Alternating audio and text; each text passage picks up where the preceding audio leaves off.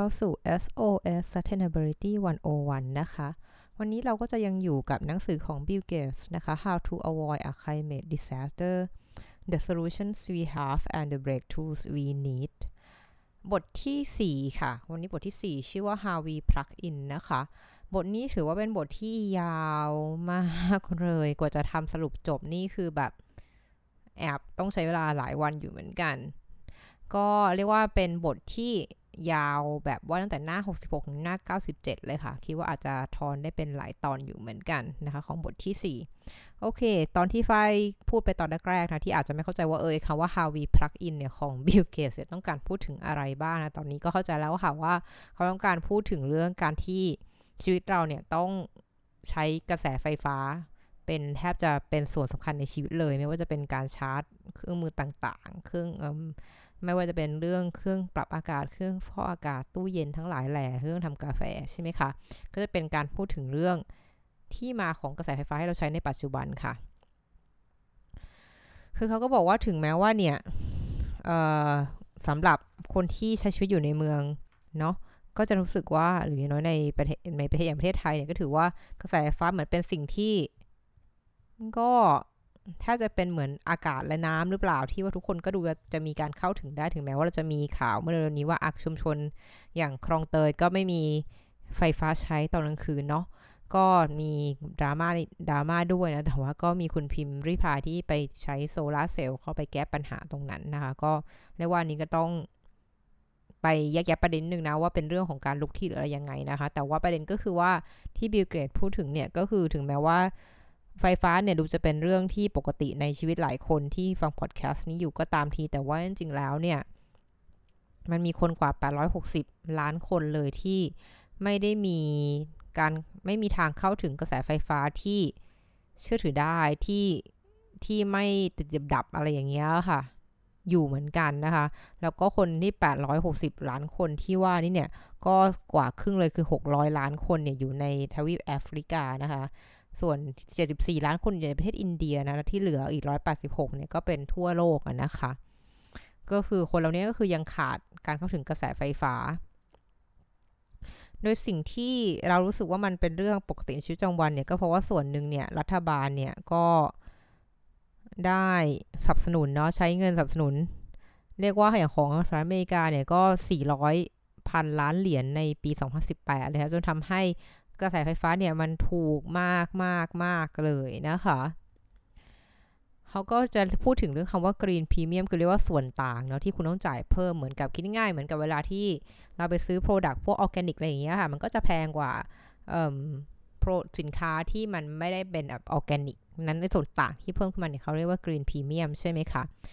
คือเขาก็บอกว่า green premium ของไฟแสายฟ้าที่มาจากแหล่งพลังงานลม แหล่งพลังงานแสงอาทิตย์ หรือแหล่งพลังงานนิวเคลียร์เนี่ย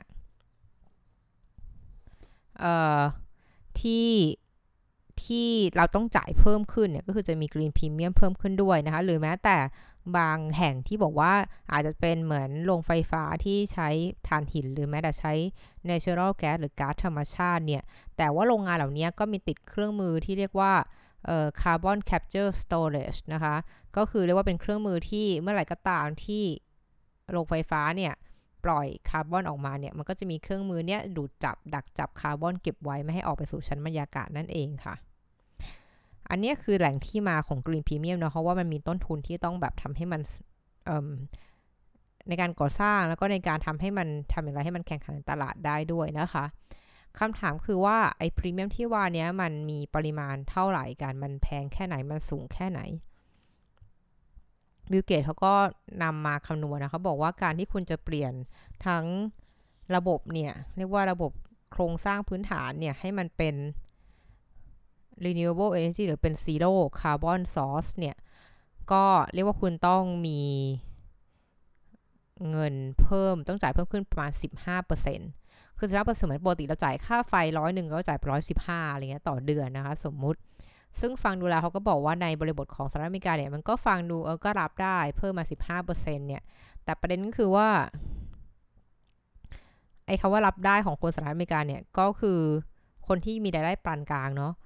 แต่คนที่มีรายได้ต่ำเนี่ย15%มเพิ่มขึ้นมาแต่เดือนเนี่ยก็ถือว่าหนักอยู่เหมือนกันนะคะ แล้วเขาก็บอกว่าถ้าเกิดอย่าง ถ้าเกิดไปมองในภาพของบริบทของ EU ที่ยุโรปเนี่ย ไอตัวพรีเมียมเนี่ยจะเพิ่มสูงถึง 20%เลย ส่วนหนึ่งนี่ไฟก็คาดการว่าเป็นเพราะว่า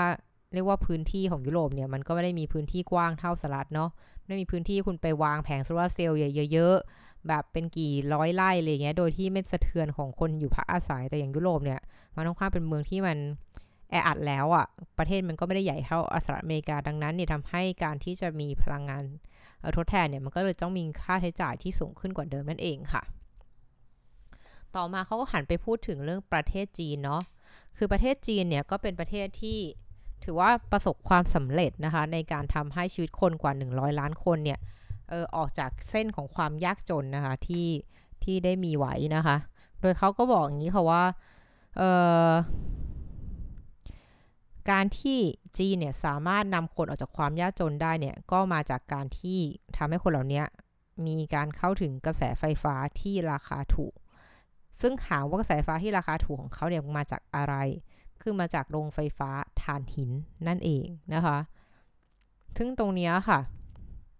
เราก็บอกว่าประเทศจีนเนี่ยประสบความสำเร็จอย่างมากในการทำตรงนี้นะคะจนถึงว่าบริษัทของจีนเนี่ยสามารถลดต้นทุนนะคะของ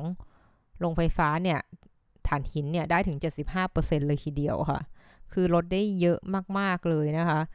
เพราะว่าเขาทำในระดับที่ใหญ่ทั่วทั้งประเทศด้วยค่ะ ดังนั้นเนี่ยพอเขาสามารถทำได้มากขนาดนี้เนี่ยเขาก็เริ่มที่จะหาเรียกว่าขยายฐานคนใช้เนาะคนที่ใช้ไฟฟ้ามากขึ้นนะคะ โดยเขาก็ไปเรียกว่าจะเหมือนเป็นผู้นำนะคะในการสร้าง การเข้าถึงไฟฟ้าที่ถูกที่ถูกลงเนี่ยให้กับประเทศที่กำลังพัฒนาไม่ว่าจะเป็นอินเดีย อินโดนีเซีย เวียดนาม ปากีสถานแล้วก็ชาติต่างๆ ในแอฟริกาค่ะ ตรงนี้เราพูดถึงของของตัวเมืองที่ยังเชื่อมเชื่อมโยงได้ผ่านกริดผ่านพวกสายไฟฟ้าต่างๆโครงสร้างเหล่านี้นะคะ แต่เขาก็ยังมีการพูดถึงค่ะว่ามันจะมีหลายพื้นที่เหมือนกันโดยเฉพาะในแอฟริกาเนี่ยที่ เข้าถึงไฟฟ้าไม่ได้เพราะว่าโครงสร้างพื้นฐานมันไม่คุ้มในการสร้างนะ ซึ่งกลุ่มเหล่านี้เนี่ยก็เรียกว่าเรียกได้ว่าเราเห็นโครงการเรื่อยๆเนาะที่เป็นการนำแผงโซลาเซลล์เนี่ยไปให้กับกลุ่มเหล่านั้นนะที่มันอยู่ห่างไกลเป็นหมู่บ้านที่อยู่ห่างไกล ซึ่งตรงนี้ค่ะ มันก็สามารถทำให้ชาวบ้านนะคะหรือหมู่บ้านเนี่ยสามารถอยู่ได้ด้วยกระแสไฟฟ้าที่มาจากแผงโซลาเซลล์ นะคะยกอย่างที่เมื่อกี้พูดไปตอนแรกก็อย่างชุมชนคลองเตยเนาะก็ส่งโซลาเซลล์ก็พอไหวในชุมชนเล็ก ๆ แต่คำถามก็คือว่าถ้าจะให้เศรษฐกิจมันพัฒนาทำให้คนที่มีความเป็นทำให้คนเหล่านั้นเนี่ยมีความเป็นอยู่ที่ดีขึ้นเนี่ยการสร้างเศรษฐกิจขึ้นมาเนี่ยมันต้องมีอะก็น้อยต้องมีตึกเนาะที่เป็น commercial คำถามคือว่าแผงโซลาร์เซลล์เหล่านี้เนี่ยมันก็ไม่เพียงพอที่จะที่จะผลิตกระแสไฟให้กับตึกสำนักงานเหล่านั้นนะคะ ทีนี้สิ่งที่เขากังวลก็คือว่า คือบิลเกตส์เขาก็พูดนะว่าการที่คนเรากินดีอยู่ดีมากขึ้น ออกจากความยากจนมากขึ้นเนี่ยเป็นเรื่องที่ดีนะ เขาก็เห็นด้วย เพียงแต่ว่าไอ้ความดีงามที่มันเพิ่มขึ้นเนี่ยมันแลกมากับอะไร คือถ้าเกิดว่าประเทศอย่างพวกเราเนี้ยที่อย่างที่อินโดนีเซีย เวียดนามปากีสถานเรานี้หรือประเทศในแอฟริกาเนี่ยตัดสินใจจะใช้วิธีการเดียวกันที่ประเทศจีนทำเนี่ยก็คือการสร้างกระแสไฟฟ้าผ่านเหมืองถ่านหินเนี่ย มันคงดีต่อการพัฒนาแหละ แต่ว่ามันจะเป็นหายนะมากของการแก้ปัญหาโลกร้อนนะคะ ที่เรากำลังเผชิญอยู่ตอนนี้ ซึ่งมันอาจจะมองมันไม่แฟร์เนาะคือแบบคือใครก็มองมันไม่แฟร์แหละว่าแบบประเทศที่จเจริญแล้วอย่างพวกอังกฤษและพวกนี้ยุโรปทั้งหลายแหละเยอรมันก็ด้วยอเมริกาก็ด้วยเนี่ย คุณจเจริญมาได้ขนาดนี้เพราะคุณเจริญมาด้วยการทำความสกปรกให้กับโลกใบนี้อะคือคุณเจริญมาด้วยการปฏิวัติอุตสาหกรรม โดยการใช้พลังงานถ่านหินเนาะในการ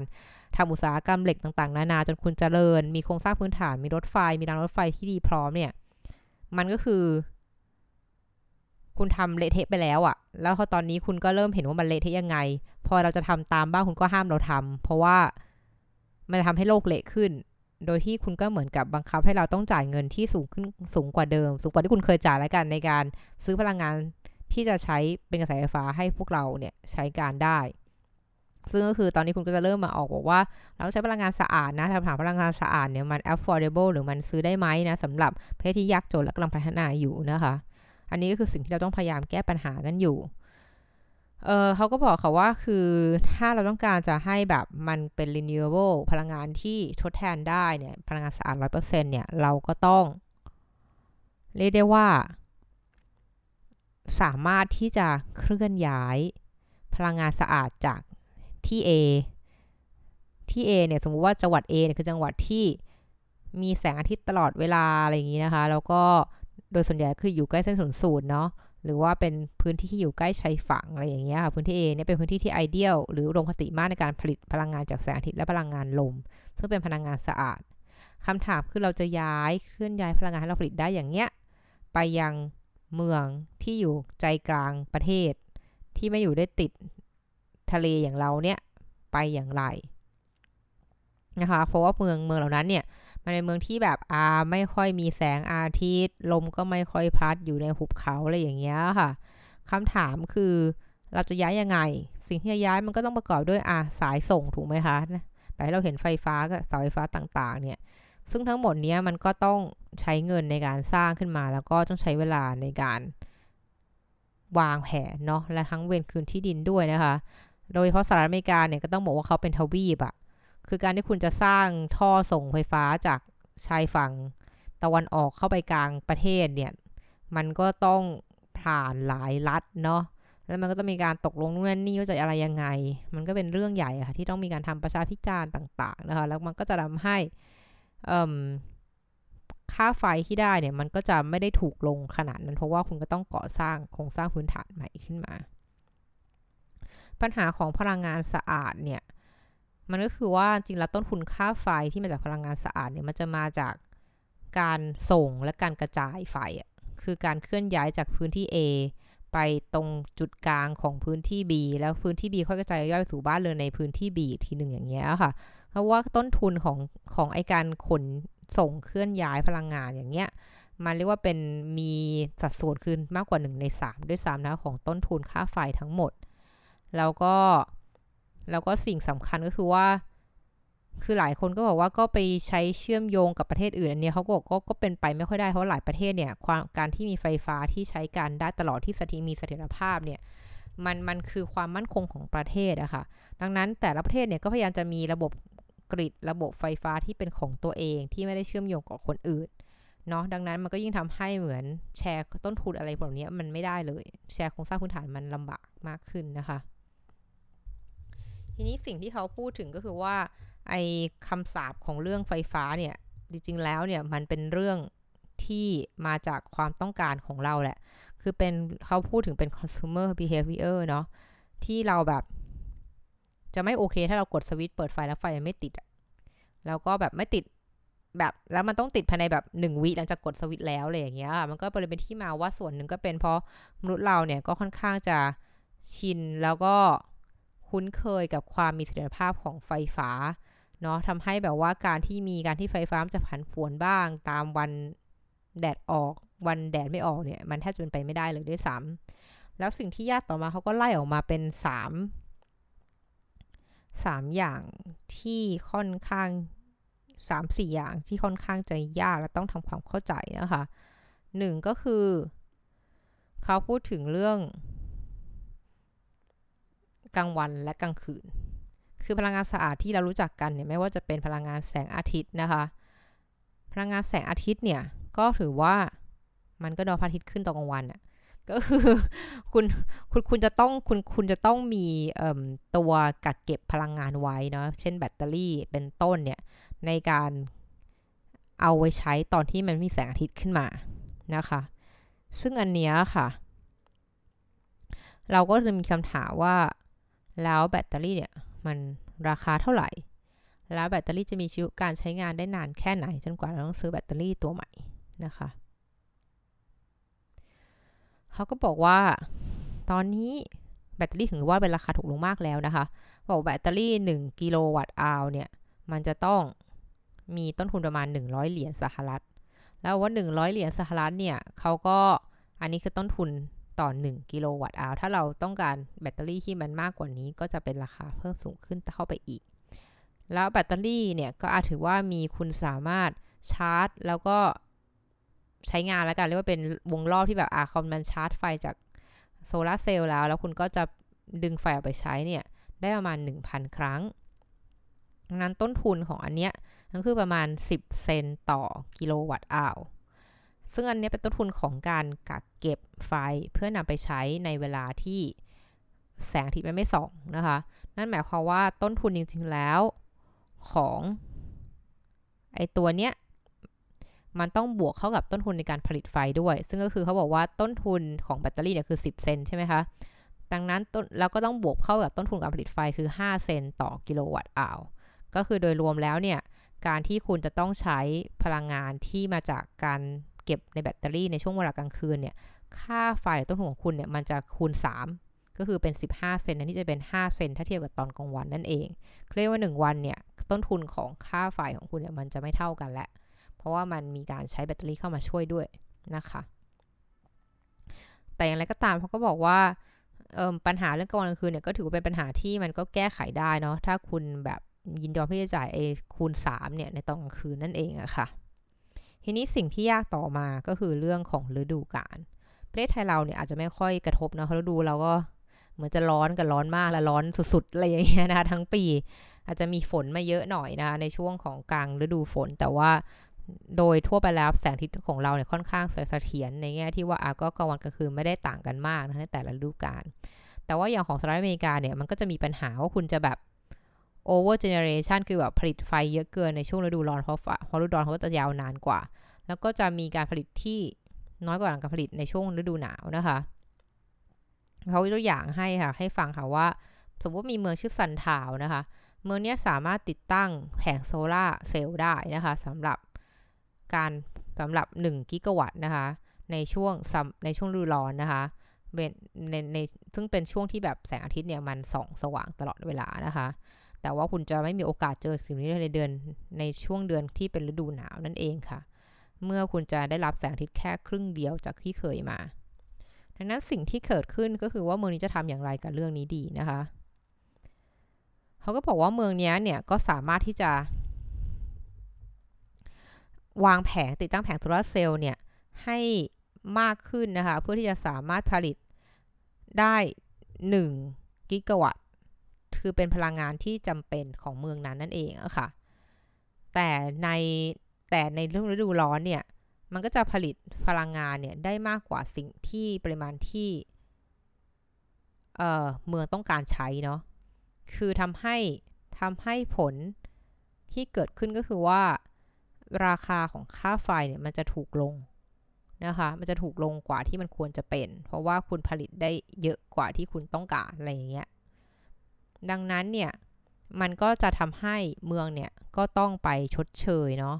ในส่วนของค่าติดตั้งของเอ่อ panel เหล่านี้ ก็คือเรียกได้ว่า panel เดิมเนี่ย ถ้าเกิดมันมีอยู่แล้ว เนี่ยคุณก็ไปติดเพิ่มทำให้เหมือนฤดูหนาวเนี่ย แทนที่จะพอแสงอาทิตย์มันมีน้อยลงเนี่ย มันก็ทำพอมีแสงโซลาร์เซลล์มากขึ้นเนี่ย มันก็จะพอดี 1 กิกะวัตต์ แต่ในฤดูร้อนแทนที่คุณต้องการ 1 กิกะวัตต์ คุณได้มา 2 กิกะวัตต์อะคือมันเยอะเกินคุณจะจัดการตรงนี้ยังไงนะคะ หรือวิธีที่ 2 ถ้าคุณไม่ติดแผงโซลาร์เซลล์เพิ่มเพื่อที่ว่า จะทำให้เหมือนพลังงานผลิตในฤดูหนาวเนี่ยมันมันได้1กิกะวัตต์ สิ่งที่คุณทำก็คือคุณก็ปิดแผงโซลาร์เซลล์ในช่วง summer คือคุณก็มีการทำซื้อแผงโซลาร์เซลล์เนี่ยในปริมาณที่ในช่วงฤดูหนาวเนี่ยคุณจะผลิตได้1กิกะวัตต์นะคะ แต่พอในช่วง summer เนี่ยถ้าคุณเปิดแบบเต็ม steam หมดทั้งหมดเนี่ยคุณจะผลิตได้มากเกินไป